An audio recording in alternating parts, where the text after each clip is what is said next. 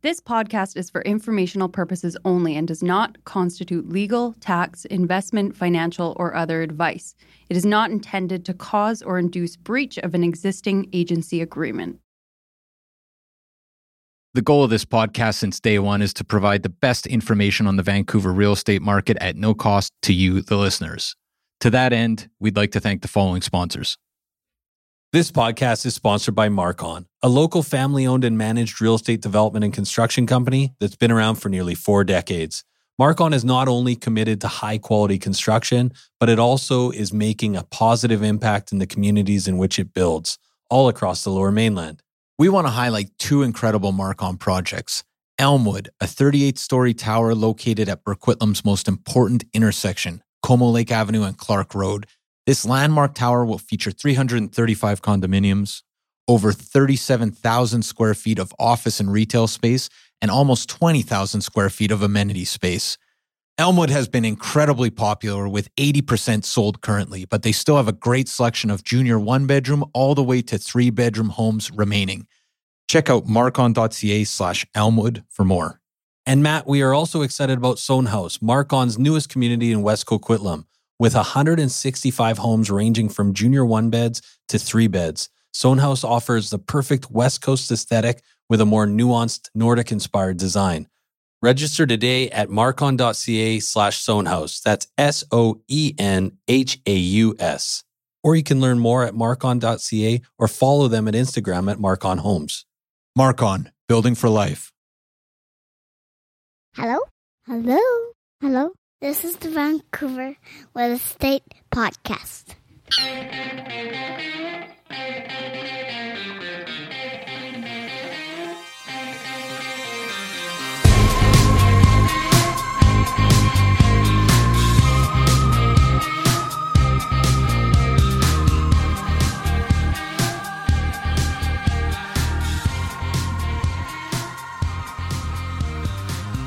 And welcome back to Vancouver Real Estate Podcast. I'm your host, Adam Scalina. And I'm your host, Matt Scalina. And Matt, today we've got Jeremy Waldman. He is the principal at Hudson Projects. We've also got Ben Amzaleg, principal at Framework Real Estate Group.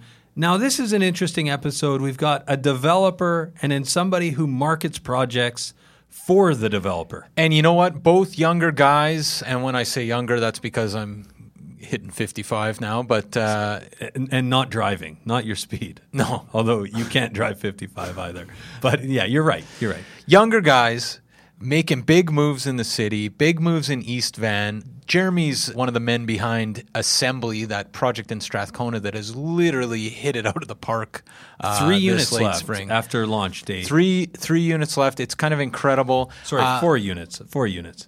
Right, right. But they held those back, but they sold all of the project very, very quickly. It's such a unique offering. Habitat on Broadway and Main, he's involved in six twenty-six Alexander, the Oxley, all these smaller boutique but very, very cool, funky projects in East Van, and Ben Amzaleg's his right-hand man. You know what makes you sound fifty-five is when you throw a funky in there. that, that really gives your age away. Well, they um, are. You got to admit, they're kind of groovy. Yeah, they're definitely groovy. Um, what we really got to mention here before we get to this conversation with Jeremy and Ben is uh, there's a Jets game at four thirty that you've basically designed your whole business around. you're, you're pretty you're pretty amped up. Uh, but Jets are now entering into the the second. The Winnipeg round. Jets, yeah, we are. Uh, today is the first game, Jets-Montreal. I think this Toronto is a surprise is for everyone. Yeah, no one thought the Jets would be here. No one thought Montreal would be here. It's uh, almost nobody thought that Toronto would be out. No, I know, I know. But here's the thing. Picture this. It's Wednesday. Yes. It's almost pushing thirty above. Yes. Uh, Patios. I don't, I don't have any appointments this afternoon. And restaurants Jets, just opened. Yeah, everything just opened up, and the Jets start at four thirty. So, yeah, let's make this snappy. Well, Matt, why don't we just quickly then touch on the stats before we get to this conversation? Let's talk to the stats. They actually came out this morning. They're heading out to uh, folks on the Livewire today, along with the sales ratios that breaks it down area by area and uh, price band by and, price band and price band by price band. What I would say is basically uh, what we've been talking about for the last four to six six weeks, I think, is is uh, borne out in the stats for May. There's basically only to highlight kind of the the the main narrative here that's occurring in kind of late spring twenty twenty-one. One, there's a shift away from kind of the record-breaking pace that we were at. I feel like we've said on the podcast more than once, sprint to fast jog. So we're shifting away from that. There's a thirteen percent decrease in sales from April twenty twenty-one to May. So we're slowing down, okay? But May was still twenty-seven point seven percent above the ten-year sales average for May. Right. So forget May twenty twenty because that was deep COVID. Uh, not useful. N- not super useful. Nothing was really going on. But we were still moving at a clip of thirty percent over the regular May sales volume since twenty eleven, which is to say it's still quite busy out there. Little spotty. We've talked about this before. Spotty yeah. for sure. And kind of week over week, it's a little puzzling. It's a tough market to call. And a lot of people are saying it's like, you know, there's a, there's a narrative that's existing now where it's like the market has fallen off a cliff, which I disagree with because we, we sold a, a townhome last night in multiple offers, significantly over asking. I was in two multiple offers yesterday. You were in two multiple offers. On the buy op- side. Yeah, so there's, there's still a lot of like flurries of activity, but we've been using the language of spotty for a reason because it feels almost like if you take the exact same product and you launch it two weeks apart, you could have a totally different result. That's exactly it. So it's a little bit, it's week over week, things are kind of changing, but not necessarily, uh, it's kind of up and down, up and down, right? It's like, uh, it's it almost not depends who the buyer is out there and how frustrated they are. Yeah, and, this and how is, much they like the place. I and guess. how much they like the place, of course. And and this is this is really, I think, an interesting time because there's also two thoughts out there, or two theories. One is that we're going to get busier as things open.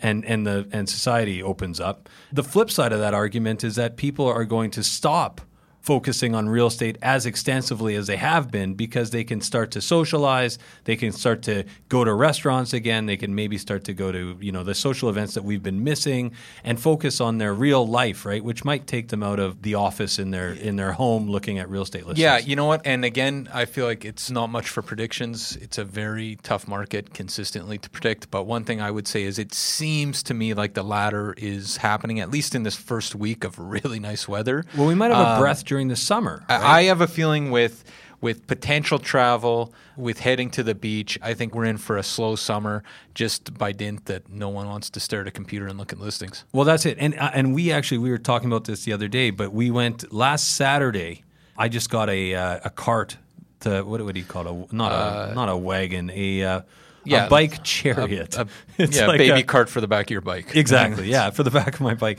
Trademark. And we were all cycling. There was a couple people with us, and we were all kind of, as you know, a couple families cycling yeah. down. I think it was actually your family and my family. Yeah, that's the couple of families. Uh, couple families cycling from... I was like, whoa, Strath- who are you with? Yeah, you didn't know there was another family there. Uh, cycling from Strathcona to English Bay. And it my, was like Carnival. It was like it, we're in Rio de Janeiro. It was like Woodstock. It was like standing room only from basically from Union Street on, well, more like Science World onward along the seawall. Standing room only, like hard to get a spot on the grass or the and beach. And you know what? And the thing that struck me more than anything, there's like a palpable sense of joy. Right. Right? Like, I feel like everyone was just so happy. It was, like, incredible. It yes. was incredible. And I think that's going to carry through the summer. And, you know, people are excited to go to open houses, but uh, this people summer... want to be social. We're social beings. Yeah. Before we cut, Matt, to the interview, though, one last thing. We are sponsored by Oakland Realty. That's right. Oakland Realty. This is our brokerage, best brokerage in the city. If you are a new agent, an aspiring agent, somebody just looking to make a change, head over to oakland.com slash join. Type in V R P twenty twenty. That is oakland.com slash join. Type in V R P twenty twenty. You'll talk to Michael Morgan and the gang. Learn about a great culture, great resources, everything that is so good at Oakland. And you get a huge incentive for absolutely. typing in V R P twenty twenty. So do not forget. Yeah, absolutely. Don't miss out on that. And then last but not least, the Commercial Real Estate Podcast just launched. Oh. Uh, the Vancouver Commercial Real Estate Podcast with Corey Wright, of course, just launched episode four. which uh, down and dirty. That was a good dir- one. I the, was with Corey on that one. Yeah, the dirtiest job that's going to save you thousands. Go check out Vancouver Commercial Real Estate Podcast. But Matt, let's get to our conversation with Jeremy and Ben. This is an episode block. We cover everything. I was going to say we go block by block through East Vancouver. And so talk about the whole development process, where to invest, what's going on in the city and the market. It's all super exciting. And if you're stuff. keen on restaurants, stay tuned. Jeremy Waldman. Bit of a foodie. Surprising. Bit of a foodie. Bit of a foodie. Surprising. That's for sure. Yeah. All right. Yeah. Well, enjoy, you guys.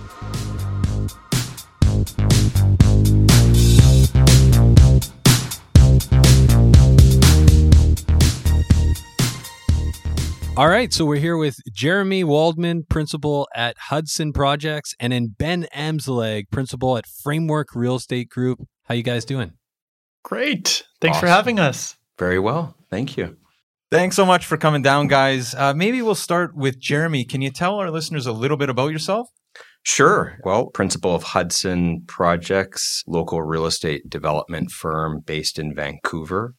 I guess I'm I'm a local guy, uh, born at Saint Paul's Hospital, grew up in Greater Vancouver, educated at U B C for my undergraduate degree in uh, in business or commerce, went away overseas to school on a couple of occasions, and uh, I've oh, always nice. come back to Vancouver and um, have certainly led my professional life in Vancouver. And when it comes to real estate, it was pretty hard to leave. Every time I'd come back and look to go away again, the market was just taking another big jump. Right. And so it kept me here. My career kept me here. Right. So, yeah. And were you, have you been in real estate since kind of day dot after school? Yeah. You know, I, I used to really enjoy being the youngest guy in the room, and I no longer am.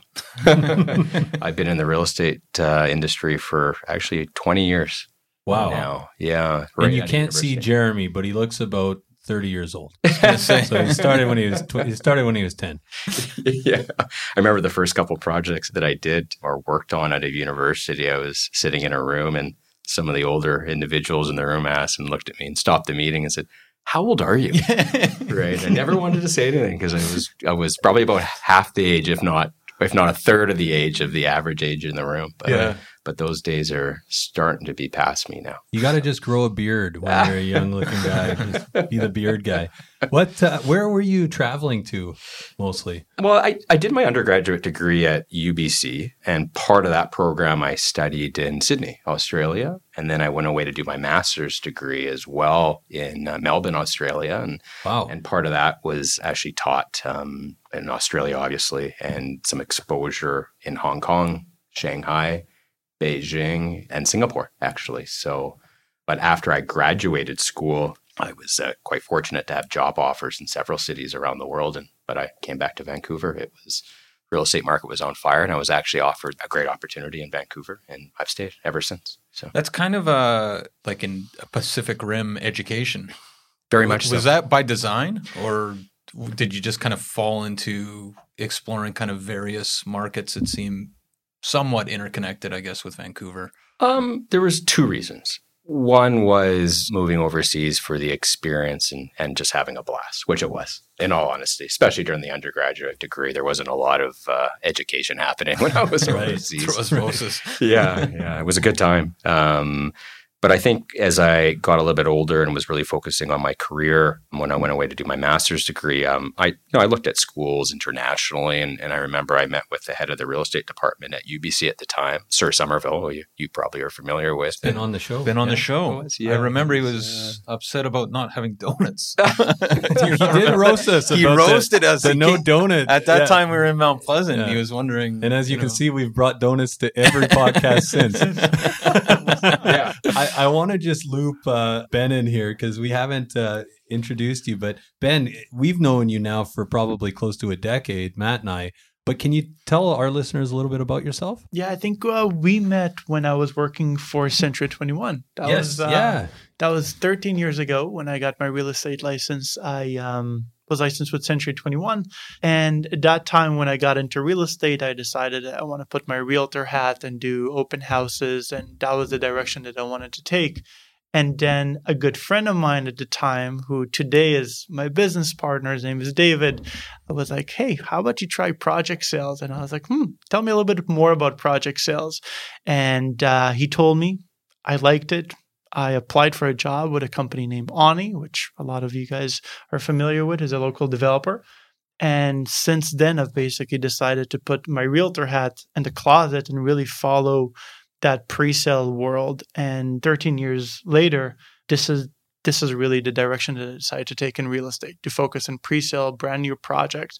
And that's really the foundation of what Framework is, is really all that. Years of experience. Framework is relatively new. It's a year and a half been incorporated, but the experience that both David and I have collectively is almost twenty-five years. And that's right. Me running sales and David runs marketing. And collaterally, we we work with great developers like Jeremy. And this is our second project with Jeremy. And we'll talk a little bit more about the experience we had over the years. But for me, it was really Century twenty-one, realtor. And then it was just like, nope, I think I want to do something completely different. Nice. So, yeah. so just, Ben, thinking about that, um, real estate's a fairly competitive industry. I feel like project sales is hyper-competitive. What attracted you to the pre-sale market?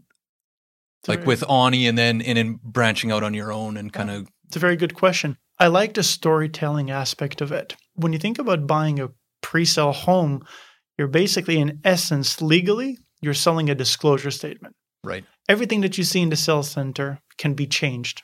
The way their agreements are written, they can be changed, always at the discretion of the developer. But in, and usually the developers will try and change it for the better. But in essence, you're painting a picture.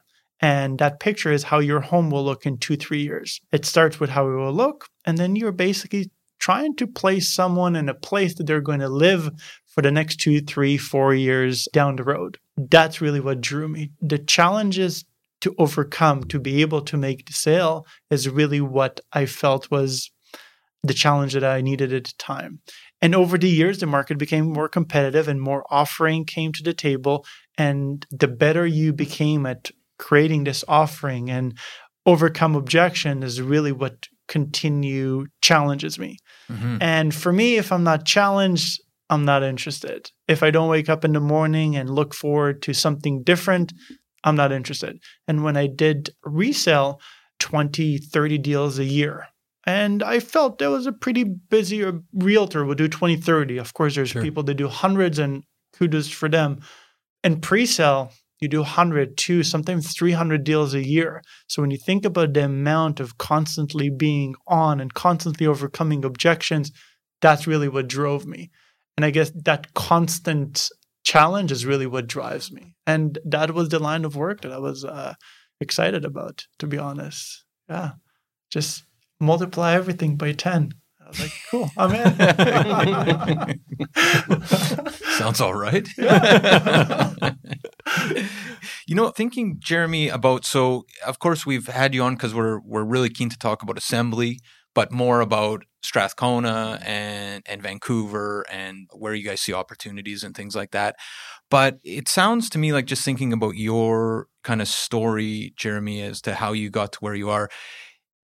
You were talking to Tsur Somerville at U B C. So that's real estate from there. You travel, you come back.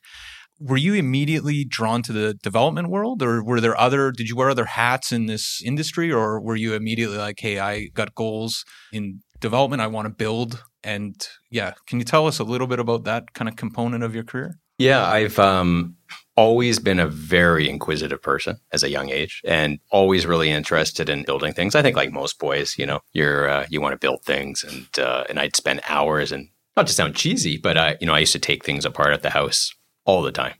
Half of them would probably get put back together. The other half would be a, a hunk of garbage in the uh, in the corner, sort of thing. And uh, nice work. Yeah, yeah. Some of them turned out, most didn't. Um, but I was always really fascinated with how things worked. I was always very entrepreneurial. I definitely I've never been an individual that could be told what to do. I always spoke my mind, and I always will, and um, always marched to the beat of my own drum. But I actually, my path was always to uh, go to engineering at U B C and become a mechanical engineer. It was always my goal from a very young age.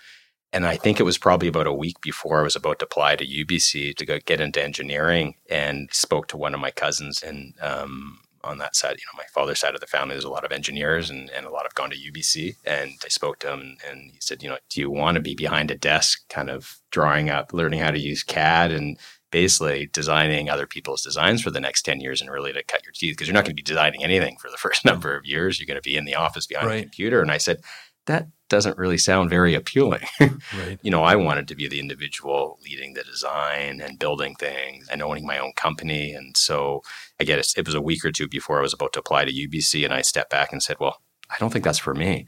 My brother, who's uh, two years older than me, was doing the commerce program at U B C. And I said, well, maybe I'll go into business. Maybe that's a, a field that would be interested. And by default, I looked at the different options at U B C, and there was, you know, marketing. Okay, it's somewhat interesting. You know, there's finance. Okay, it's somewhat interesting. There's accounting. God, no.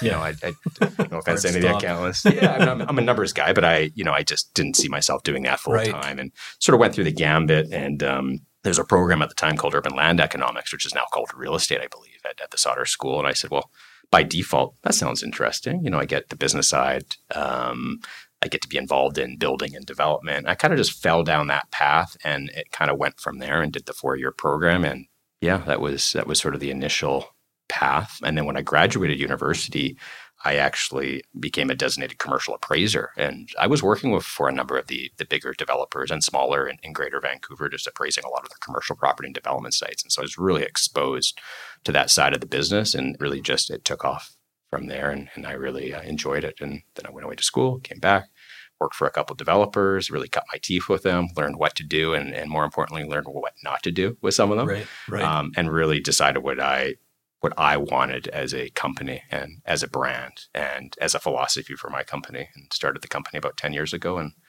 haven't looked back since. Um, I'm the most unhirable development individual in Vancouver, you know, and you know, I definitely learned that I wasn't cut out to work for somebody else, and that's right. not a bad thing. I think it's yeah. a good thing. I just I realized that. And, absolutely, uh, yeah, yeah. Well, but so how do you how do you make the transition from working for other developers to to becoming a developer on your own? I mean, obviously, there's that's a, a really tough transition, I would imagine.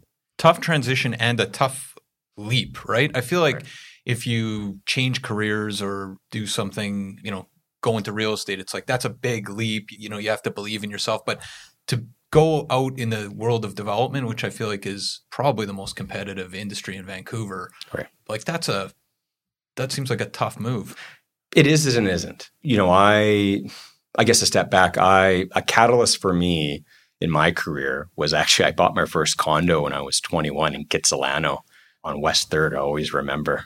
And I ended up renovating it myself, flipping it about a year later. And I used that profit to actually go do my master's degree, still have some money to travel and enjoy the world, and still have enough money to put a down payment on my first, my second condo when I came back to Vancouver. And I had even enough money left over to actually invest in my first uh, commercial project. It wasn't a lot of money. It was all the money that I had. And I was good at finding, and I still am good at finding good opportunities and sort of thinking outside the box on deals and acquisitions. And basically, I put my first site under contract in Railtown, brought in a partner and some investors. I put a very little bit of skin in the game, but it was all that I had.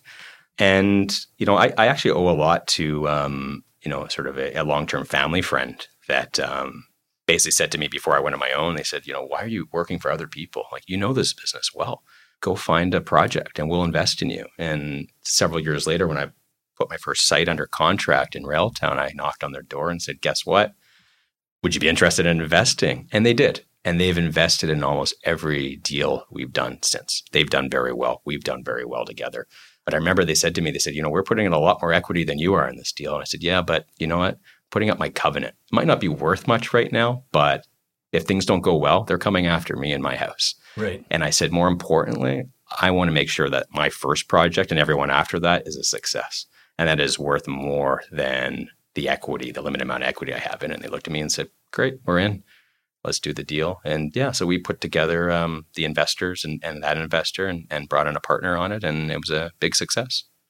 So the projects that you've done over the last ten years, I guess, starting in Railtown, because a lot of people listening will will know the names. Yeah. Um, so we've we've done a lot of joint venture deals and partnerships, and I've always flown under the radar until very recently. You right. know, I like when the projects speak for themselves. And so the first project was actually six twenty-six Alexander that I did on my own. And now I've, I had built quite a few projects before that, of course, and gone through the process. So it wasn't like it was my first project. I didn't know what we were doing. Probably quite the opposite. We didn't know everything, but you know, we had a good handle, and, and it ended up being a, a great project. But I brought on um, a partner to that project, and it kind of flew under a different banner.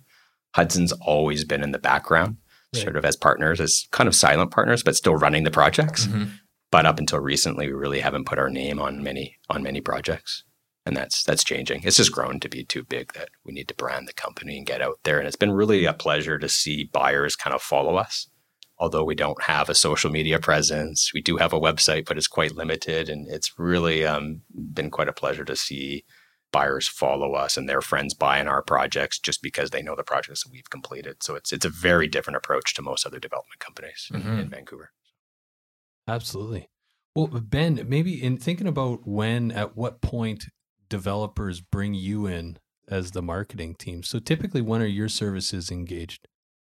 It ranges. It depends on the developer. Ideally, as a marketing company, you want to come in as soon as they purchase the land, because during that process, you can have some kind of feedback on the unit mix, what's going to be built there, their sizes, and really the general offering. That being said, it's not always the case. Sometimes a developer will reach out to you when the unit is already determined, the sizes are already determined, and then you need to work within that box and really try and move interior walls to try and make the offering as appealing as possible. Usually, the earlier, the better, right? As soon as they lock down the land. In reality, a lot of times it does not happen like that. Mm-hmm. They work with the architect and come up with a building that they truly believe is sellable. And that's when they engage the marketing company. And boys and girls, if that's what you're doing, you're doing it wrong. You should be engaging the marketing company way in advance, because a lot of times the architect will design an amazing building, but unfortunately, it's not very sellable. Right. And we also acknowledge it's not just about the sellability of the building, but both the architect, the developer, and us want to have a building that will eventually sell, do well. And as Jeremy mentioned, ideally, those people will do well financially. Their friends will hear about it. They will hear about it, and they'll continue following you. So it all comes from very well-designed buildings as early as possible into the process. Right, right. Just thinking about, you know, the stories created, it strikes me that a lot of what you're doing, Ben, and where you've kind of built your brand out is East Vancouver. What do you guys like about East Vancouver? Or maybe put another way, and this is not to say you can talk about other areas, what areas are you most excited about in Metro Vancouver? Mm-hmm. I might have led with the uh, with the answer there. Yeah. So East Vancouver is our backyard. We know the neighborhoods. We know that Vancouver is a very small city. We think we're an international city. We are a tiny international city. You know, and you guys know this. It, you're one block over, and all of a sudden, you're no longer in the right neighborhood or the right side of the street. And we know that. You know, I, I would say we we probably know East Vancouver better than the majority of developers in Vancouver. Not all, but the majority. And we literally live and breathe Vancouver and the different neighborhoods. So we know the risks associated with it. We know where there's value. Um, we know how to push value, but in terms of what neighborhoods are exciting, you know, invest and build in neighborhoods that are walkable, that are unique, that are hopefully close to transit. And a lot of those are, are things that other developers look at as well. But, you know, neighborhoods that other developers shy away from, we embrace. And we look at the opportunity and we really dig into who the buyer demographic is, and we try to cater towards that buyer. And so some of the neighborhoods that we build in and are excited about are Commercial Drive, Cedar Cottage, Mount Pleasant, of course, Fraser, and Strathcona. And those are neighborhoods that we can really associate with, derive value with. And quite frankly, when we get up in the morning, if we're excited about a project, we'll do the project. You know, ask us or bring us a site out in Langley. No offense to Langley, but building row homes, not for us. Right. Doesn't get us excited.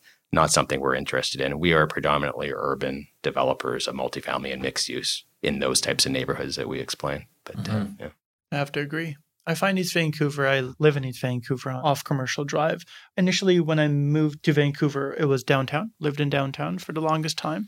And as the family grew, downtown was not suitable anymore. And the next opportunity was either Main Street or Commercial Drive. And for me, the reason why Commercial Drive was the most appealing area is really the walkability, where I found Main Street was kind of sectioned off and like there's some dead areas in between, where Commercial Drive, all the way from Venables up to Broadway, I felt was continuously walkable with restaurants, groceries, coffee shops. Um, and the people that live there, they're real. I found that. And I really enjoyed it. If it's going to the park and conversing with the parents or sitting on a patio, I really like that vibe. And then throw some Italian and Portuguese in the mix and you get a really fun, eclectic group of people. So for me, it will be East Vancouver Commercial Drive in particular, just because of really the vibe of that community. Real people live there. And uh, you can start seeing it. Like uh, the art community is also a big thing for us, colorful and fun. And uh, we embrace that in Strathcona, I think, um, really well. You know, before we get to Strathcona, because it's it, the story of Strath, and Adam, of course, lives in Strathcona, and the last couple of years have been interesting. And, you know, you guys have recently launched the project. But just thinking about kind of the east-west divide in Vancouver, we used to kind of talk about the gap between the communities, and there's still, in terms of price point, and there's still that gap that exists.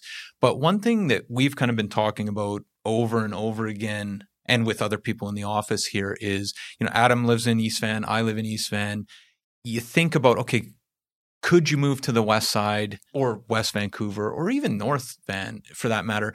One of the things that keeps kind of pump the brakes is you got to get in your car in a lot of those areas. You know, it's not as walkable as East Van.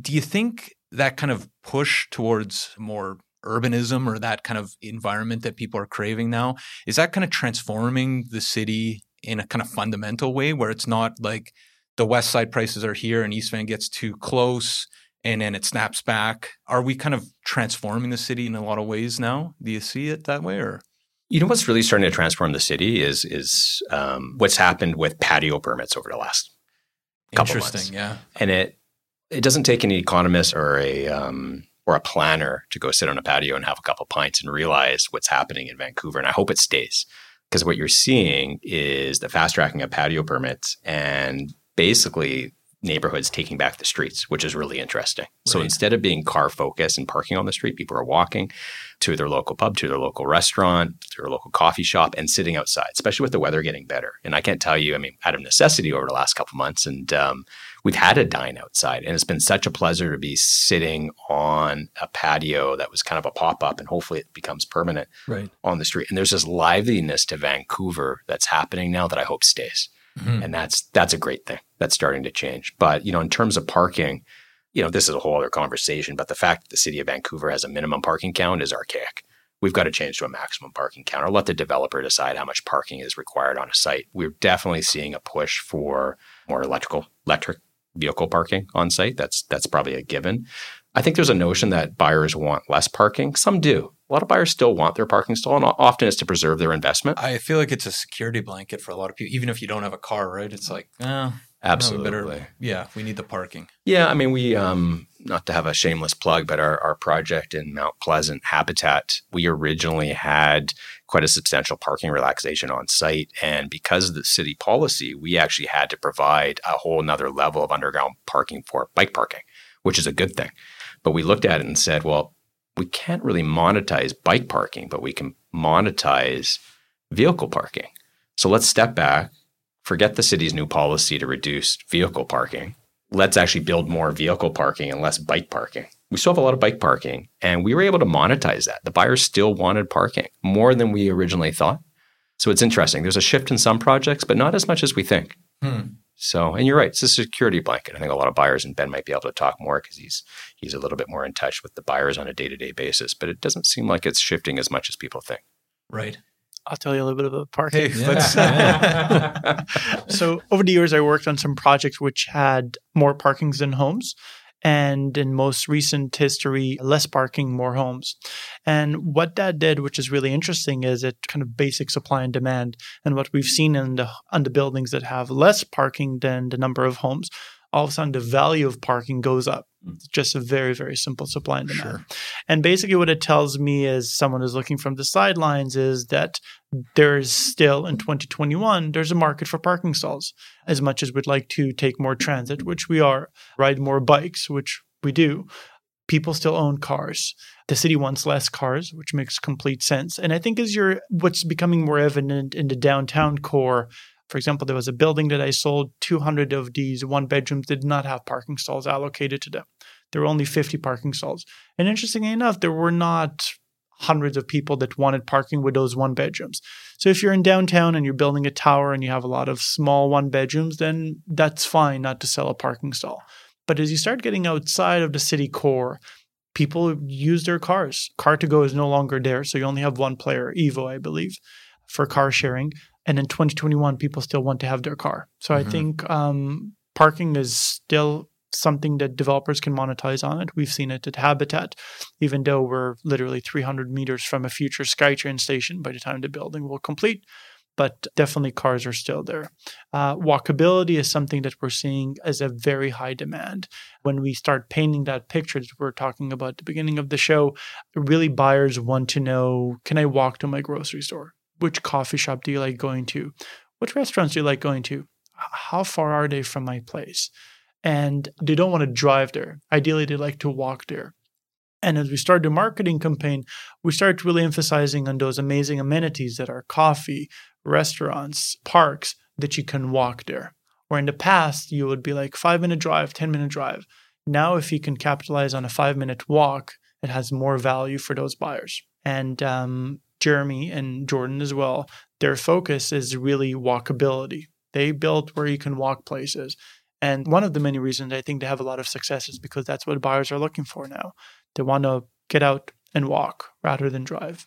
Yeah. I think it's it's interesting because we talk about walkability on this show. We also talk about the areas that we often hear people talk about community.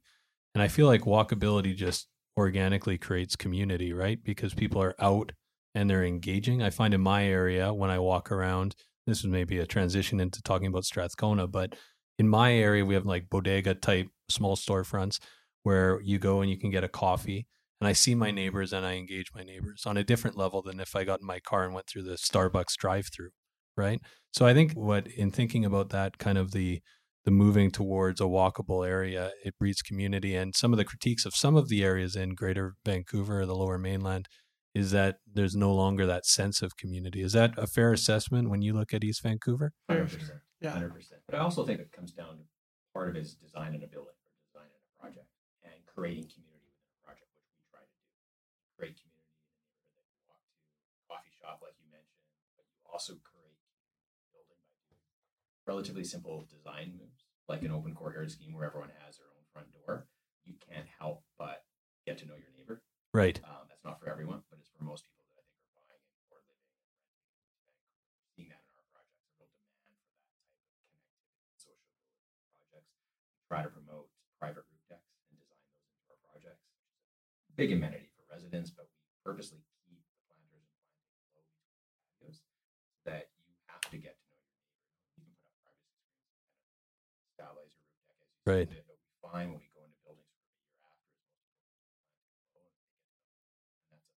I think there's a growing demand. That's funny. When I think of your buildings, Jeremy, I think you're like the king of the rooftop deck. That's like that's like every Haven't building. You seen his license plate? That's your new tagline. Yeah, exactly. No, but honestly though, like everything, uh, almost a lot of your buildings, and and I mean, uh, with the exception of maybe some of the multi larger multi-family buildings, but a lot of the townhome developments you've done, they all have these huge rooftop decks. Which to me, it seems like such a smart way to design a building because, I mean, and maybe we talk about assembly, first of all, because Matt and I have joked on the show, it's like a thousand square feet of rooftop. It's- I feel like when you go and look at the rooftop deck in the display center, you're like, this isn't the real size of the rooftop deck. And They've and somehow and made and it Ben's seven like, times. Actually, no, that's yeah. a, that's the like, real. Get my measuring tape. Very smart design. So what do you guys like about Strathcona? And maybe talk a little and, bit and, about it. And even just thinking back to, you know, you did mention that you're good at spotting opportunities, acquisitions. Yeah, maybe can you take us back to what you liked about Strathcona whenever that was, four years ago or whenever you guys picked up that property? Yeah, so that's um, You know, Assembly is a partnership between Fabric and Hudson, and we're certainly like-minded developers, which is why we partner to do the work on the project together. Well, coming back to walkability, you know, when we went through the marketing process, which was all done via Zoom during COVID, which is an interesting experience. We have a meeting at the end of this week in person, you know, six feet apart with the marketing team, just to sort of go through that project and see what worked and what didn't. Mostly it, it worked, but we did that whole project and branding and envisioning over Zoom. When we started dialing in or diving into the project, it was walkable, but it's unlike sort of Mount Pleasant where, you know, ten minutes walking down Main Street and you, you get the community and you, you've already pinpointed three or four coffee shops, your little, you know, Thai restaurant, your bar, your yeah. retail shops. Strathcona is a little different. There are some amazing gems in Strathcona that are walkable, but you really kind of got to roll up your sleeves. And we also found that the majority of buyers that end up buying in Strathcona, and you guys probably know this, don't actually currently live in Strathcona. They're coming from other neighborhoods. You know, it's that young couple having their first child that lives in Yellowtown, lives in Mount Pleasant, lives in the Olympic Village. They want a bit more space and they move into Strathcona. And so we really spent time sort of educating ourselves, but also educating the buyers on what those gems are in terms of uh, retail, restaurants, coffee shops, community centers, parks. And I think that's translated really well. But what we liked about the project was that it was unique. And it wasn't a set of problems. It was an opportunity we looked at and got excited about. And I think it was an opportunity to really place make in Strathcona on something that was unique. I mean, it's modest in scale. It's five stories, Assembly. But I think it was an opportunity to really place make something that was unique and create something that was unique that's going to be there for one hundred plus years, which is uh, pretty exciting to be a part of. Yeah, well, and and not to mention, there's not a lot of new construction going on in Strathcona, right? I feel like there's a couple things. Like one, you talk about knowing East Van. Strathcona, similar to Chinatown, I feel like block by block, there's very different feels, right? right. And Adam can speak to that, I think, more than, than I can. But, but just won't. But I mean, it's knowing the neighborhood for one, but then the ability to actually build something in Strathcona. It's like, when's, I'm trying to think of something else recently. I think that's partly why there is none. Yeah, what, yeah. where the success, apart from I everything you guys did, it's like, wow, that's not there's... along the Main Street corridor, at least, right? Like more like, you know, you think about what is it, B six A? Yeah, like the Chinatown um, kind you know, of stuff, more Chinatown stuff. But there's really no new buildings in. Like I can't think of anything in Strathcona outside of Strathcona Village, but arguably not really in Strathcona. Strathcona. No, so interestingly enough, Jeremy came up with this opportunity and we started digging about like, hey, let's price these homes. And then you start looking at comparables and you're like, okay, so let's go into Strathcona and see if we can find a multifamily offering.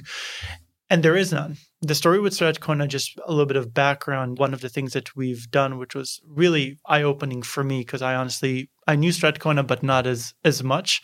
Um, is we went through a, a tour with a historian that lives in Strathcona and really got into the history of Strathcona, which I personally did not know that well. And it is the oldest community in Vancouver. If some would have known, what happened is the piers off Gastown, and then the folks would live in Strathcona and they would just walk to work. And that was before Strathcona had that name. It used to be called the East End, and shortly after the West End, which is now the West End of Vancouver. And through the years, the city has decided to really focus and not lose the character of the neighborhood, which means that in a redevelopment value, you cannot buy three homes and just basically knock them down and create townhomes, which is a very common redevelopment process in Vancouver in some areas. So there is no multifamily offering in Strathcona, and I mean in the heart of Strathcona, if it's Venables to uh, Hastings. The most recent multifamily was the one that you just mentioned on East Hastings by the Wall Center, the container-looking building, which everyone mm-hmm. have recognized it, orange, but there's nothing in the heart of Strathcona. Mm-hmm. So when we started thinking about values, we had to get outside of Strathcona. We had to look at really projects that are similar, but not in that community. Because in Strathcona, it's, there's really no condos for sale in the heart of Strathcona. It's in either townhome, duplex, or single-family home. And what we found is that there's uh, nothing in between. So then we started, what we were doing is we were basically establishing a new value in the community for a product that did not exist. And from there, we were like, okay, what will the market pay for that product, which we know, for that offering? And it was a lot of exercise of like, do you think people will buy it for this? I don't know, maybe.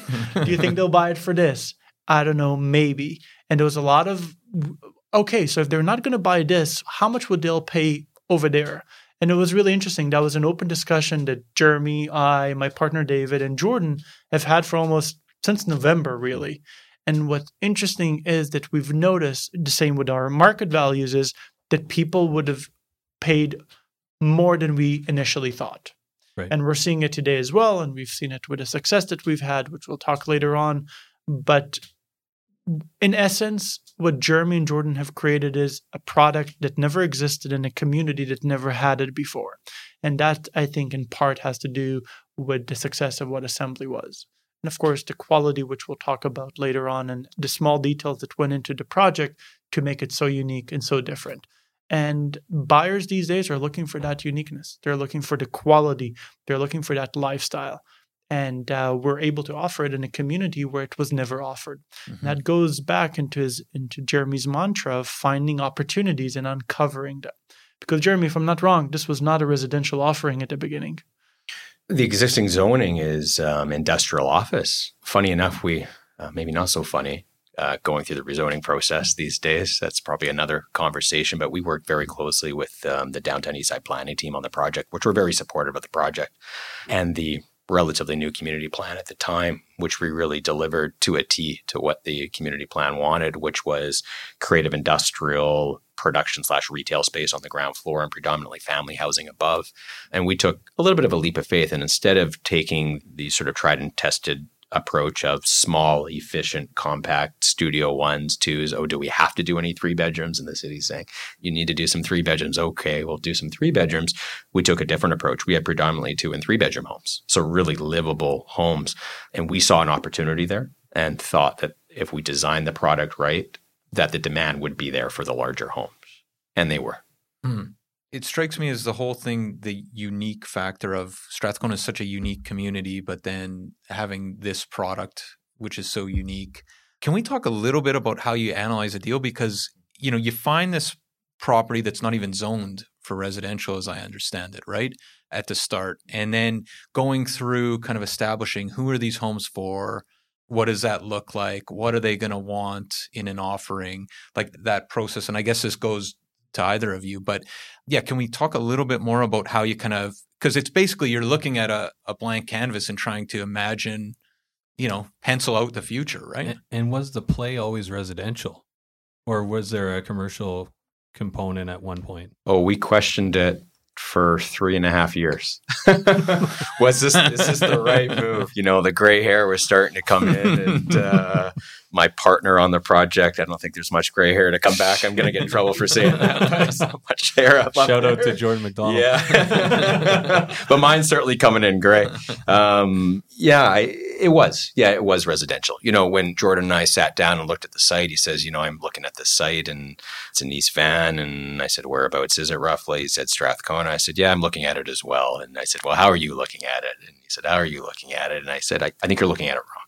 I said, I, I think it's an open courtyard scheme. I think we want to go through the, the headache and the challenges of full rezoning and public consultation in the downtown east side, um, which I probably don't need to get into the challenges of that in itself. We've gone through it before, always successfully. So we kind of knew how to navigate that process. Right. We certainly looked at it as a, under the existing zoning and said, you know what, there's better return here financially, but was it the right thing for the community and the site? And so we decided that going through that rezoning process was the right thing for the community as a mixed use commercial residential project. And that's why we decided to go down that process. But how do we analyze a site? I mean, we go through the same process as other developers. You know, we run the same pro forma, very similar costs and revenue, but we also spend a lot of time in a community when we buy a site. And when I mean that is we truly do live and breathe. You know, I'll spend a couple of weeks hanging out in that community, going for dinner, going for lunch, going for coffee. Going for gelato. Going for gelato. Yeah, definitely going for gelato. Still and, going for gelato. But, you know, we like to see who the demographic is. You know, the young mothers that are, you know, pushing that fancy baby buggy is a good sign that they hopefully are able to afford to buy your home. And yeah, we spend a lot of time in that neighborhood and delve into who the demographic is. And we, we determine whether it's a project financially that makes sense. How do we push values and returns? And um, if it's exciting. Mm-hmm. And this project checked off every box mm-hmm. for us. Yeah, it does strike me just as an aside. We, back in 20, twenty sixteen or twenty seventeen, we talked a lot on the program about that, the parking lot in Chinatown, that that development site that kind of died a slow and painful death there. Presumably, yeah, downtown east side going through that rezoning process is not for the faint of heart. I don't know if Railtown would kind of have history in in, in, in and around areas are as politically charged, right? I mean, that's always a big thing. There's got to be a lot of resistance that you that you wouldn't encounter in a lot of areas. Sometimes it's luck of the draw. Without knowing all the nuances of the the project in Chinatown that you're speaking of, I think part of that was was luck of the draw, and that's a whole other two-hour segment that we could probably talk about, and I'm sure the developer behind episode, that could, yeah. yeah, yeah, next week's episode.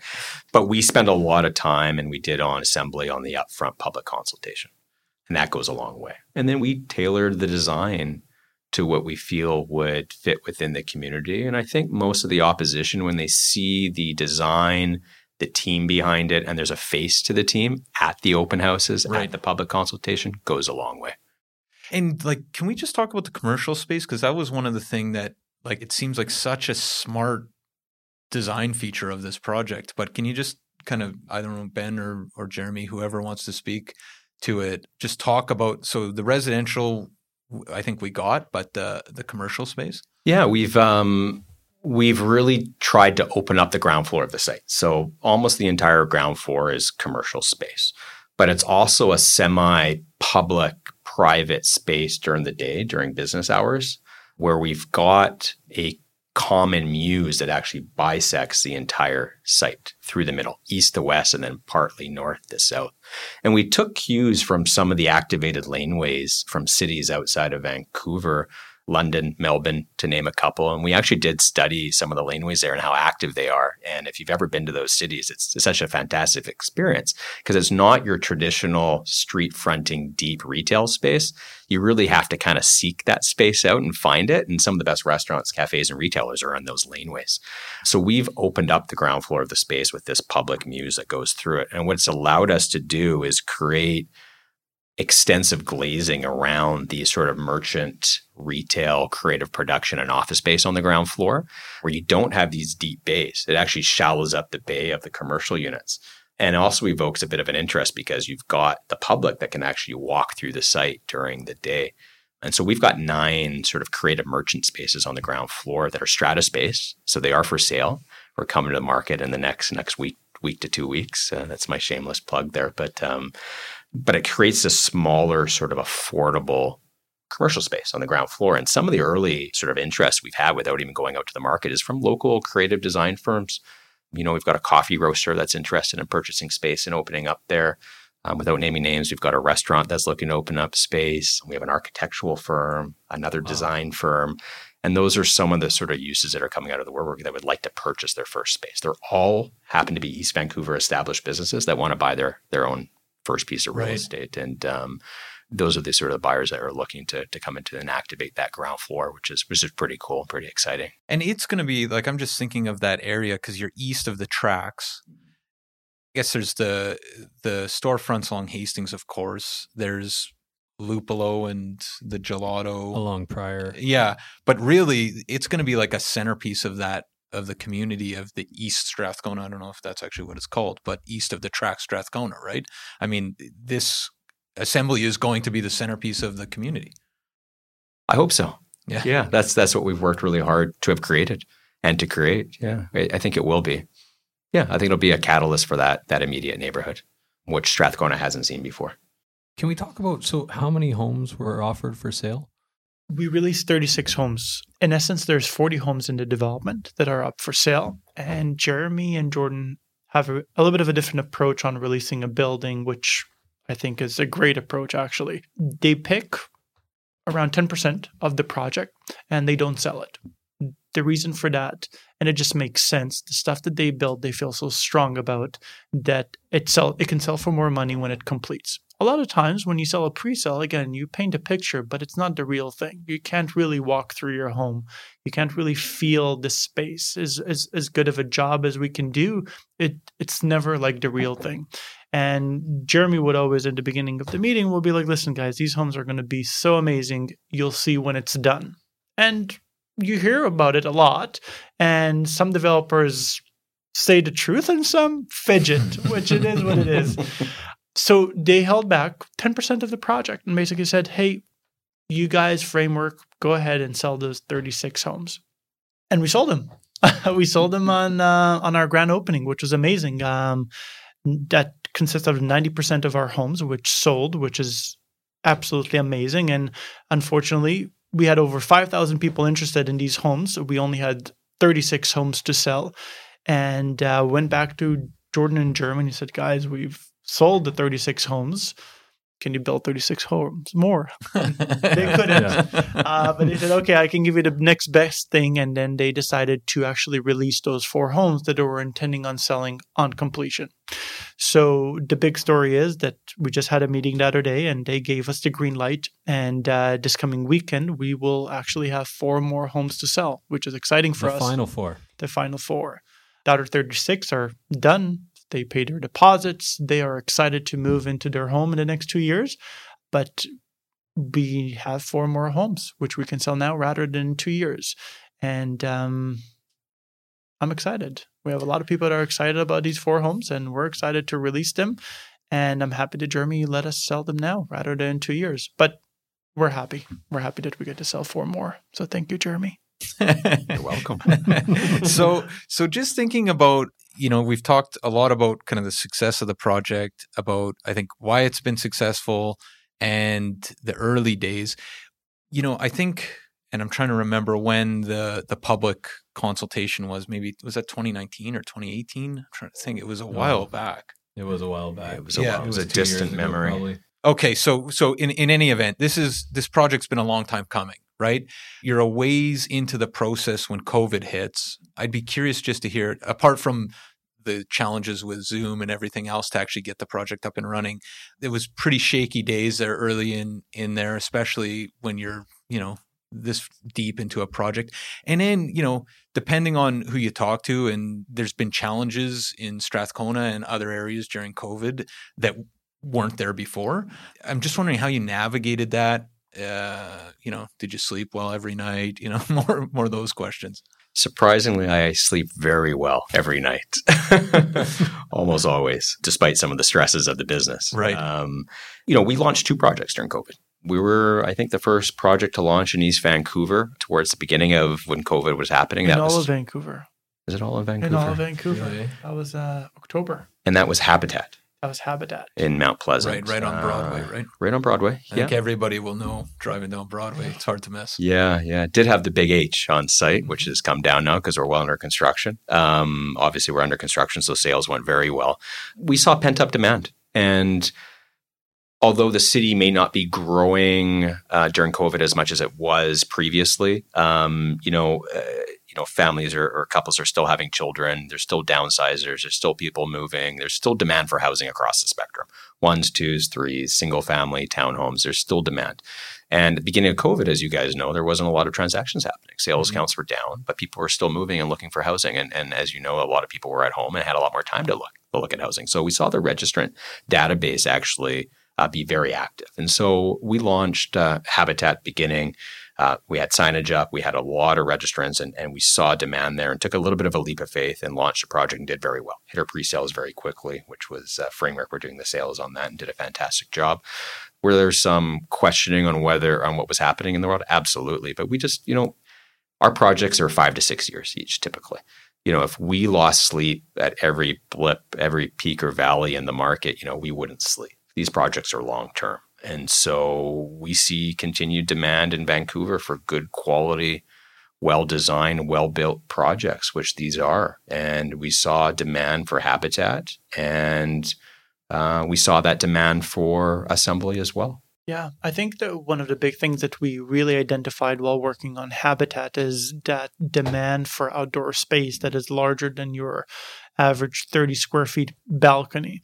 And through that process, what we're also able to do is quantify that demand and, and translate it into dollars. And what I mean by that is if you look at a unit that's five hundred fifty-five square feet and you'll price it, let's say, for one hundred thousand dollars, and then you'll look at the same unit one floor above with a one hundred square feet patio, so two times larger of a patio, and you see that you can sell it for one hundred thirty thousand dollars, all of a sudden you're like, Mister Developer, that patio costs an extra thirty thousand dollars.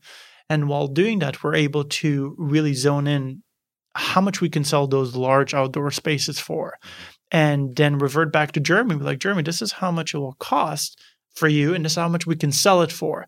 And I think that collaboration, um, knowing that there's demand for outdoor space, transition into Assembly, take in mind that Assembly was always designed with outdoor spaces right off the bat, but we knew how much demand there is for those spaces. And when Assembly came to the market, that was, again, one of the reasons why we created that presentation gallery with beautiful outdoor space, um, is to showcase that outdoor space, knowing how big of a selling feature that is. And it it was great. Like, it was, the, the results speak for themselves. People want more outdoor space. They don't want a thirty square feet patio. Yeah, that presentation center took on a life of its own. That's for sure. Yes. It was five thousand square feet for forty homes, and uh, which some would say is overkill. But uh, we had the space there, and we wanted something unique. We've got a beautiful street across from Admiral Seymour Elementary School. It's uh, we said let's let's bring buyers to the site. Mm-hmm. Let's bring him in. Let's create a bit of a unique experience in, in a uh, industrial warehouse, and take a traditional presentation center and a, and a fully furnished unit and just pull it apart in its own sections, including the, the private roof deck and fully furnished. There was a lot of work that went into that, but I think the buyers really, um, really responded well to that experience and, and the quality of product that, and the design that we were delivering. So. Yeah, we quickly realized, so when we were selling through COVID or previewing through COVID, we created this online online calendar platform that basically gives you thirty minutes to tour the sales center, and then respectfully, the next group will come. And we quickly realized that thirty minutes is nowhere close to be enough. I think I got kicked out of there. Just, Matt was still stuck at the craft beer portion. Yeah. Yeah. But it's a beautiful space. Um I would. I want to say one of the most unique spaces I've had the opportunity to sell out of. So thank you for creating. I, I would this. agree. I would agree. Jeremy, I, I'm just thinking about you and how you sleep at night so well with all this going on, and and probably there's this. It sounds like there's this bedrock confidence uh, about the real estate market in Vancouver, perhaps, that just allows you to know that the direction that you're going is going to end up in a positive positive light. Can you talk about, like, the market right now? Obviously, the pre-sale market has done incredibly well in the in recent months. Everyone kind of talks about the resale market in the media, but thinking about pre-construction right now, are you guys surprised at how strong the pre-construction market is? Maybe I'll direct that question to both of you. So the pre-sale market is in Vancouver in the last few years have been predominantly driven by investors. If you're a developer and you're building a tower without investor support, you're most likely not going to be able to get your pre-sale requirements, which in most buildings is around sixty-five percent of the homes sold. You have a tower, you have around two hundred to three hundred units. That's a lot of homes to sell, to be supported by investors. The stuff that Jeremy builds uh, at this point of his career is aimed mainly towards end users. Yes, there are some investors, as any real estate offering, and you cannot tell someone if you're investing not to buy. But the stuff that he, uh, the real estate that he designs, along with Jordan, is aimed mainly towards end users. And currently, and I think we're going to continue seeing this trend, people are more keen on spending more money on their living arrangement, especially during COVID. And they're willing to spend more money for well-built homes that are very well designed. And the attention to detail that Jeremy brings into his design, I want to say, is one of the highest I've worked with in the past. And I've worked with quite a few developers in the city. I think in the grand scheme where Jeremy is going for the type of product that he's designing is built and building, there's always going to be a market for. Um, we just saw it through a, a global pandemic. He built two buildings that sold almost instantly, which tells you that if he can do well in a market that is so uncertain, imagine how he can perform on markets that are pretty active. Now, talking about pre-sale, and generally what happens is you see a lot of mar- a lot of pressure on the resale market, which what it does is it leaves a lot of buyers frustrated on the sidelines, not able to buy. And what that does is it brings those buyers to look at other opportunities. So the first thing they do is they look outside of Vancouver. Everyone wants to live in Vancouver, but again, affordability is an issue and access to product is also an issue. That's where pre-sale comes in. And when you have a developer that builds homes that are actually intended to be moved into, that resale buyer is all of a sudden considering pre-sale. And what it does is it says, hey, I know I wanted to move within the next sixty to ninety days. Right now, the market, the resale market is crazy. And we've seen it with data, multiple offers. We're seeing it as we speak. How about I'll put my down payment, I'll wait for two years, but at least I'm going to get a home that's brand new and it has all the features that I have.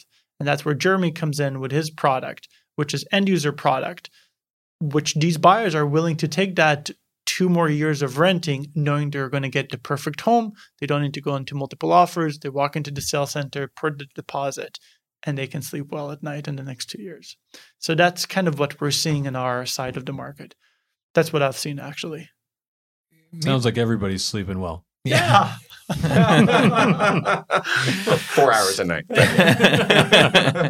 uh, maybe as a final question for you guys, um, we're in an interesting moment, right? The, we're opening up. The market is, at least in the, the resale market, seems to be cooling from where we were at. Uh, there's a lot of talk about inflation. There's uh, the new stress test that I think today is the June opening first. bell for the for the new uh, stress test. So we're in an interesting moment. What do you think the balance of this year looks like for the real estate market just generally, and then kind of pushing out, say, next two, three, five years? Listen, we've just gone through a world pandemic and the market's still strong in Vancouver. I think we can weather most things, but you know, there's peaks and valleys, and and um, again, we our projects are five to six years each, typically, um, depending on where it is and, and the complications with rezoning or or no rezoning. You know, our our, our sales strategy is we you know we roll with the punches and make mi- minor modifications, but you know, from week to week, if it changes, that doesn't. We would not sleep if we worried about every week and, and slowing or or or, or picking up. Um, there certainly was pent up demand from the beginning of COVID that I think we've gone through some of that demand, but the demand's continuing. We'll have a more stable remainder to twenty twenty-one. And that's a good thing. You know, having the big ups and, and downs is is not sustainable and not something as developers and investors we like to we like to be involved in.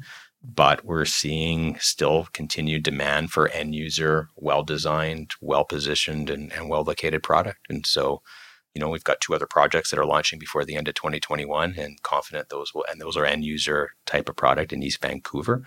We'll do well in those as well, in my opinion. So it's going to be a it's going to be a continued uh, strength in the market in twenty twenty-one and into twenty twenty-two, mm-hmm. for that matter. Is there outdoor space in those? Lots. There you go. Lots of outdoor space. There's a going going theme on on, on the project. If so. just just thinking about that, and and I guess projects aside, if you were looking to buy something in Vancouver, you know, mom and pop investor right now, thinking about where we're at. Uh, in the pandemic and market cycle and everything else, what, what, where do you think the biggest opportunity is neighborhood-wise and, and product type? I think it depends if it's a home or an investment. You know, I've, I get asked this all the time from, right. from friends and, and peers in the industry. You know, I'm looking at a home. What should I buy? And, and you know, are you having a child? Yes, it's your home. It's hard to look at it as a as a investment. I think it was when it's your home. And my advice is always, if you love the home, buy it, right? If you can afford it. It's it's hard to say, it's hard to look at it as an investment, in my opinion, and, and most individuals probably don't look at it that way. But I think that's I think that's important when it's a home, when it's an investment. Where are the opportunities? Um, well, uh, again, shameless plug. There's we've got five homes left at, at Habitat that are beautiful. Three, three. Excuse me, I can't keep up with that. Yeah, yeah. Three. We did two deals in the yeah. last two deals uh, this morning. No, last night it was crazy. So what's happening with this project is that we're seeing this amount of interest around future SkyTrain station. Sure. Uh, so for me, I'll jump really quickly. Anywhere along a SkyTrain station, anywhere along high rapid transportation is a great investment. That's Smart. What I'm seeing. I'm just seeing it. I'm seeing the values of when I sold these buildings years ago and what they're trading for now. And these buyers are looking for transit. Transit-oriented projects are great investments. Well said. And outdoor spaces. uh, Well, maybe we'll leave it there, but uh, we do have these quick uh, five questions, the five wire uh, that we uh, lighthearted questions to end the show. Can you guys stick around for those? Absolutely. Sure. So question number one, we'll start with Jeremy. What is your favorite neighborhood in Vancouver? Oh, Commercial Street, not Commercial Drive, which is a great neighborhood, but Commercial Street. Yeah, that's that has a, a I have a real affinity for that street. It reminds me of um, sort of local walkable communities in, in Toronto and Montreal and other parts of the world. And, and Vancouver's lacking that. And, uh-huh. and um, Commercial Street is one of them. And, um, you know, it's it's it's only oh, four blocks long, but you've got uh, you've got Flowers, a great bakery on that street. You know, got a boutique um, or a local Commercial Street cafe there. Um, the guys at Ste. Marie and um, and McKenzie Room are opening up a new concept that opens up, I think, in the next couple of weeks. So it's a great little street, and it's traditionally industrial, that street, that's kind of evolved to a bit of a residential. So it's unique. Similar to Assembly, it's a bit of an industrial residential neighborhood, so it has a lot of character. Um, that's a great one. It, you know what's interesting about Commercial Street is that it's, for as much commercial space as there is on that street, for a quiet block like that, that's really unique, right? Like usually we have the commercial space along major arterials where it's just, it's, it's like a quiet walkable street with awesome places to have a coffee or do whatever. Right? Absolutely. It actually reminds me of Strathcona a little bit. Yeah. I think it has yeah. some of the same similar elements and, yeah. um, yeah. And, and, you know, we're restoring a nineteen ten heritage building on that street. So I'm down there all the time, which is you know, one reason I love the street, but, um, that'll right. be a nice addition to, to Commercial Street as well, which is pretty cool. Awesome. Right on. And and Ben, favorite neighborhood? I think you've already, I, I think I know. No, yours actually, is... surprisingly enough, it's Gastown. Oh. I love Gas. I just, I think it's, it, it's special. I think it's different. I love the brick. I love the roads. Um, it became, it became a little rough in the last year and a half because of COVID, just like n- not always the pleasant uh, street to walk on, but Water Street, in my opinion, is one of the, the nicest streets in Vancouver. Just love the character. You can't you can't uh, replicate that you Water cannot. Street, that's for sure. Uh, favorite bar or restaurant, Jeremy? Oh, uh, people that know me know that I'm I'm a big foodie, so that's I can't just name one. I'm I'm gonna go through a couple. You guys got time? Yeah. um, I think for brunch, Ubuntu over on Fraser. Uh, the owners of Ubuntu are going to be. We're quite excited. Going to be doing a, a, a new concept at our Habitat project. Oh. Uh, which we're really excited about. Um, hasn't been named yet. Hasn't been launched. I don't know if I just let the cat out of the bag, but we've um, we've sort of activated the lane on that project, and so they're actually taking a space that's on the lane where we've got opera roll glazing. It's really it's it's going to be a unique space. Uh, so brunch, Ubuntu uh, for pastries, Flowers on Commercial. Probably best local dinner would be either McKenzie Room or Ste. Marie, same owners. Um, oh, this one you guys probably don't know, but just local East Van, um, uh, Ho Yen Ki on Fraser. Love it. Cantonese Never food, been. great Never seafood. Been. It's amazing how many people you see there that are in the real estate industry just kind of slip in for, that might not for some be Peking a duck. And, sale for a lot of people. Delicious. And Sushi Toshi on Main and sixteenth. Um, coffee, Timber Train off Commercial, and I drinks. Oh, you know, Nightingale does great cocktails uh, downtown. Ophelia in the Olympic Village, great mezcal cocktails. Yeah, really, uh, really good. And then uh, the new Red Wagon on East Hastings by uh, oh, sort of yeah. east of Victoria. Right. I think it was at Red Wagon Rouge, and then the brunch combined, and they do some really good cocktails there. So kind of. Uh, I haven't been since they moved. Yeah, yeah, great spot. Got to huh. check it out. Sit at the bar. Yeah, great bartender there, and yeah, they do a good job. So, jeez, you got to do a whole, and you you, you are you know you know the restaurants in this city. You That's should be sure. on our food podcast. I'll have to have you to. back. Listen, when Bonnie opened it up for indoor dining the other day, I dropped everything and made reservations right just back to back. So wow, and we got to say, uh, uh, we had past guests. Um, well, Ste. Marie did the design for Assembly, format right? as well too. Right? Is it? Uh, Ste. Marie, yeah. Yeah. yeah, yeah, yeah. Craig and the team over there. Craig yeah. and the team, and and his restaurant you mentioned uh, is it uh, uh, Flowers, right? Uh, he designed Flowers. That's yeah, yeah, right. Yeah, Ste. Marie yeah. designed. Yeah. Anyways, interesting. Yeah. This is going to be strange when you say Joey's. Um, Not for favorite. Cactus Club. um, I'll keep fat it. bills at Cactus Club. I think. I'll keep it short. So for drinks, I love um, the Kefir, and for a restaurant. Um, I, uh, Anachi on Main Street. Uh, oh, no reservations. That's, I was going to say that's, that's a good fantastic. spot. So, yeah. yeah, that's a good spot. That's a that's a busy busy lineup. It is a bu- it's always a busy lineup. He, the Kefir did a, a big outdoor space now. These, they have mm-hmm. uh, like a really great patio space now. It's uh, I was there um, before the last kind of lockdown, um, almost accidentally, and it was bumping in that outdoor space. It was yeah, crazy. I bet. Good spot. One book you would recommend, Jeremy, anyone who's listening. So I'm reading for the second time Happy City by Charles Montgomery. Have you guys ah. read his book? He's yeah, been we've had him on the he's show. He's been on the show. Oh, have you? Yeah. yeah. Great guy. Yeah. Yeah. yeah he's um, it was a while back. Yeah. Yeah. yeah. Um, I guess it, I think you guys sounds like you, you've you've read those. His yeah, book, yeah, yeah.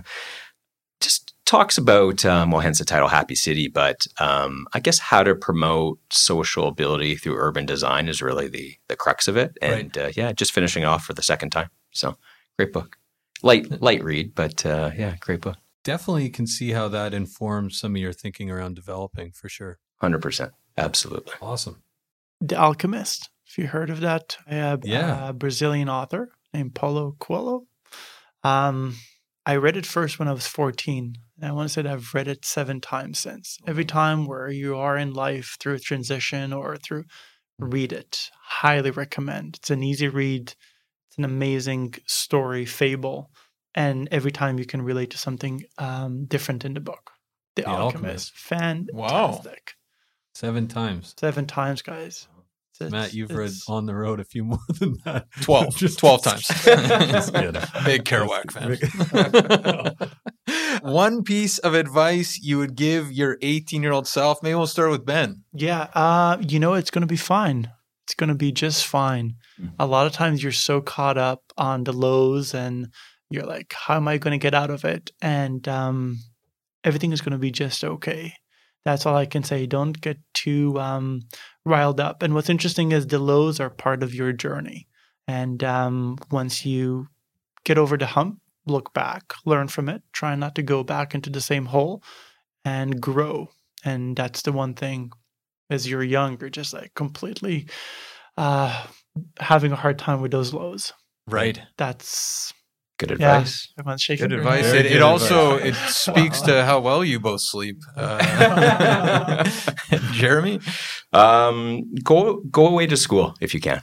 Yeah, yeah. I think there's um, you grow as an adult when you do that. There's every experience is new, and I, I think if if you have the opportunity to do so and can afford to do so, absolutely do it. And travel. Travel, travel, travel as much as possible. It evokes and inspires so much of what we do on a day-to-day basis. Um, just get out there and travel. It's uh, hopefully one day soon. Yeah, yeah no kidding. No kidding. Holy. Um, and last question, what is something that you have bought in the last year or two for under one thousand dollars that's changed your life or at least had an impact? And we'll we'll start with Jeremy. Oh, um, two things. Uh, first one, I think might be free actually. So I'm not sure if I paid for this or not. It's the Google Translate app. Oh, I have that. Yeah. yeah. When you travel, my, you know, you can hold it up and I, I found out there's this, you know, the, the video function or the photo function, you can hold it up and read a menu and it could be in Portuguese and it translates to very broken English. Wow. That's, that's transformative if you're traveling. Yeah, um, right. But the other thing I think that's, that's trans. Transformed, uh, you say transformed my life? I don't know if it's transformed yeah. my life, but. How about um, revolutionized? Revo- you know what? This is, this sounds a little, little nerdy, but Dropbox app. yeah. Yeah. If you pay for the additional Dropbox, my life has been transformed from it. You know, I can be anywhere around the world or in Vancouver and send files. And it's, uh, yeah, that's, it's actually transformed the business having that. Right. Yeah. Dropbox and DocuSign, oh. honestly, off the charts. Absolutely. Unbelievable. Yeah. Yeah. Well, uh, at Assembly, I had a client, I think, she was the only one or one of two people Does who actually came, an email. came uh, down to sign yes, in person, yes. um, which was, uh, yeah. Can you imagine, remember. You guys I, had to re totally set up a desk for her yeah. because everybody else did it. We don't have a desk. I want to sign my contract. Okay. Yeah. We're going to work with that. But you remember, like, because we were talking about when you were first at Century twenty-one years, what, over a decade ago, thirteen years ago. No, no electronic signing apps, right? Oh, no, Remember, dude. You drive across the city at like eleven thirty at, at night for initials. For a change. Yeah. It's like, do we yeah. really need to do this now? Yeah. And were you faxing back and forth? I, I did have a, an electronic fax number, actually, that I just canceled a year ago. And the guy was just like, why would you cancel it? I was like... I was like it's I one of those subscriptions. I can tell it doesn't, yeah. I've, I've I've had a very hard time using it. Yeah. Like I've had it for many years. And not even. I was just like, look at my inbox. When's the last time a fax came in? He's like, sir, I haven't seen a fax for three years. I was like, exactly. Yeah, you're gonna return your exactly. car phone. I was like, yeah. I can say that um, it changed my life, but. Um, Recently, I bought an amazing uh, cooking set, so like pans and pots and all of that, and uh, got a little more deep into cooking. And let me tell you, that transformed uh, I bought pans right before COVID, accident, like an accidental, yeah. and it's uh, there's a difference. It's crazy yeah, you how good cook, these pans are. You can cook some amazing things without without burning them or yeah. without yeah. Uh, so yeah, uh, a set of uh, pots and pans, exciting. Are you the cook at home? You've got uh, you've got kids, right? You know you've what? Got... I, I wasn't until recently, and yes, so I'm kind of taking more of an active role right now. Nice. Couple hundred units a year, main chef on site. Ben likes a challenge. I was going to say, sleeps like a baby. Yeah. well, well, thanks so much, uh, guys, for getting in touch. So, Jeremy, how can people find out more about Hudson and, and what you're up to? Website, yeah. Yeah, hudson projects dot c a. Yeah, perfect. So that's the easiest. That's the easiest and one of the only ways. Perfect. And then, Ben, of course, if people want to learn about Framework Real Estate Group. Just look it up, Framework Real Estate. And uh, and for projects you're marketing right now, I guess I guess if people are interested in Assembly, they can reach out or they can go to uh, the they, website. They can go into Assembly Strathcona. They can look up uh, Framework Group. They can look up Hudson. There's... Just Google Assembly. Just Google the names on this podcast. You'll find, you'll, you'll find everybody. Yeah. Awesome. Well, thanks so much, guys, for taking the time. Thanks for having us. Thanks, guys. Appreciate it.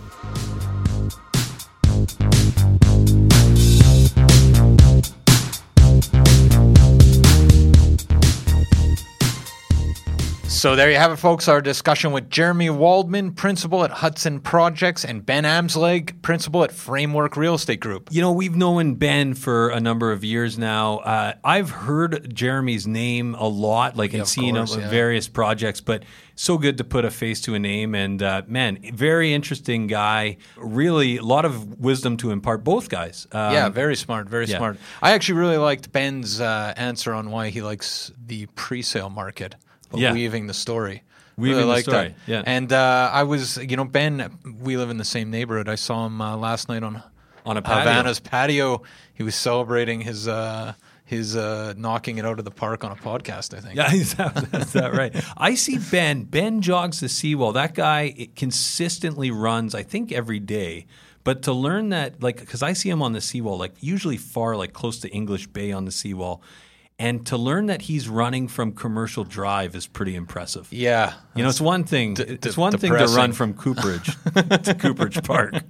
It's another thing to go from Commercial Drive. So shout out to Ben, uh, who's in really good shape.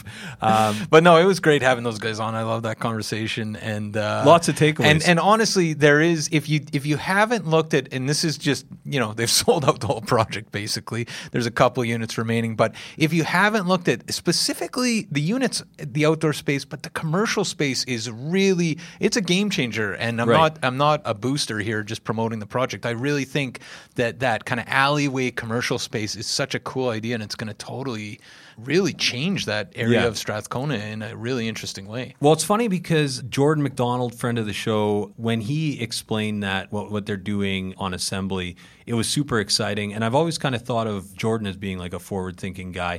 And then to have Jeremy on the show and him to talk about his favorite street being Commercial Street in Vancouver, it's just guys that like really are watching the city in a way that very few people do. Yeah. Um, and noting things. And it's so cool when two guys like that or two minds like that collaborate, because you end up with a really interesting well, well, project. This is, and this is actually because, you know, we had for format Craig from from yeah. uh, Saint Marie. Yeah, Craig from Saint Marie, who owns a half dozen restaurants Savio in the city. Volpe and uh, what, whatever Nick's Spaghetti House is now called. Right. Um, but yeah. really great restaurants. But it's interesting how he's involved with Assembly.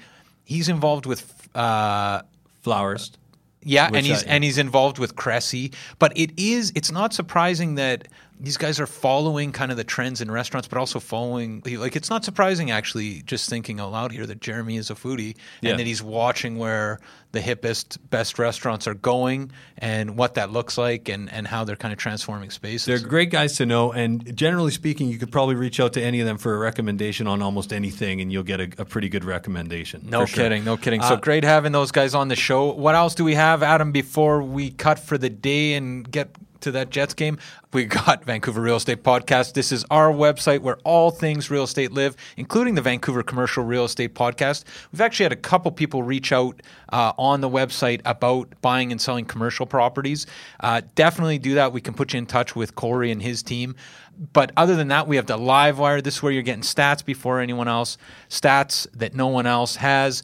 And also, of course, we have private client services. And Matt, if you're not using P C S, you're standing still while the rest of us power walk by. You get sold prices, days on market. You basically get realtor-level information for free at your fingertips. It's available on our site, Vancouver Real Estate Podcast dot com. It is the best research tool out there. We've tried them all. And uh, so much great feedback with the new P C S. A lot oh. of people using it. Sign up on our site. Again, it's free, no obligation. Great way to look for real estate in Vancouver. And Matt, how can people get in touch with you? If you want to get in touch with me to speak about anything at all, seven seven eight, eight four seven, two eight five four or Matt at Vancouver Real Estate Podcast dot com. Or you can try me at seven seven eight, eight six six, four five seven four or Adam at Vancouver Real Estate Podcast dot com. And we also got that secret line, info at Vancouver Real Estate Podcast dot com. Once again, guys, just a reminder, check out Vancouver Commercial Real Estate Podcast, and we will be back next week with another fantastic episode. Jets in four? Jets in four. We might live to regret that one. Take care, guys. two thousand Faces for Radio. Subscribe today.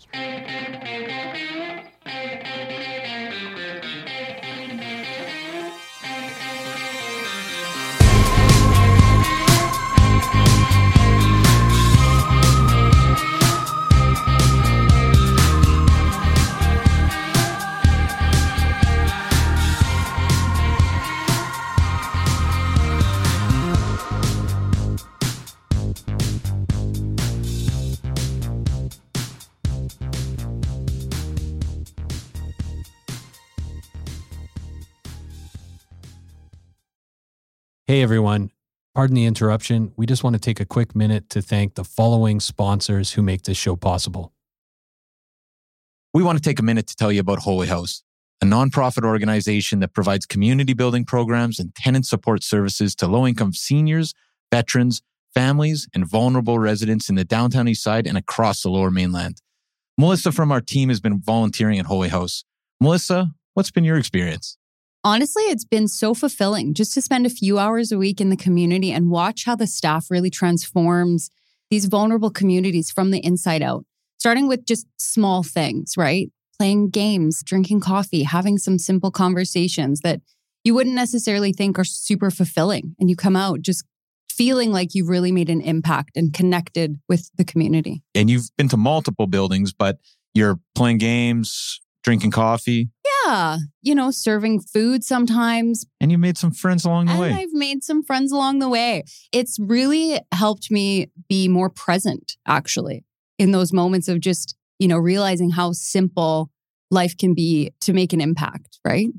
Fantastic. And if you want to learn more, you can definitely check out Jenny Conkin, co-founder of Holy House, who is a past guest fan favorite on the show, or head over to holy house dot c a where you can donate or volunteer, and they're looking for both donations, and they definitely like volunteers. That's holy house dot c a. Vancouver needs your help. Be part of the solution. We are also sponsored by Oakland Realty. This is our real estate brokerage, best brokerage in the city, hands down. If you are in the industry, a new agent, an aspiring agent, somebody just looking to make a change, new culture, new energy, new resources, head over to oakland dot com slash join, type in V R P twenty twenty. That's oakland dot com slash join, type in V R P twenty twenty. Not only do you get to meet Michael Morgan and the gang, the bigwigs over at Oakland, you get a huge incentive for first going to oakland dot com slash join, typing in V R P twenty twenty.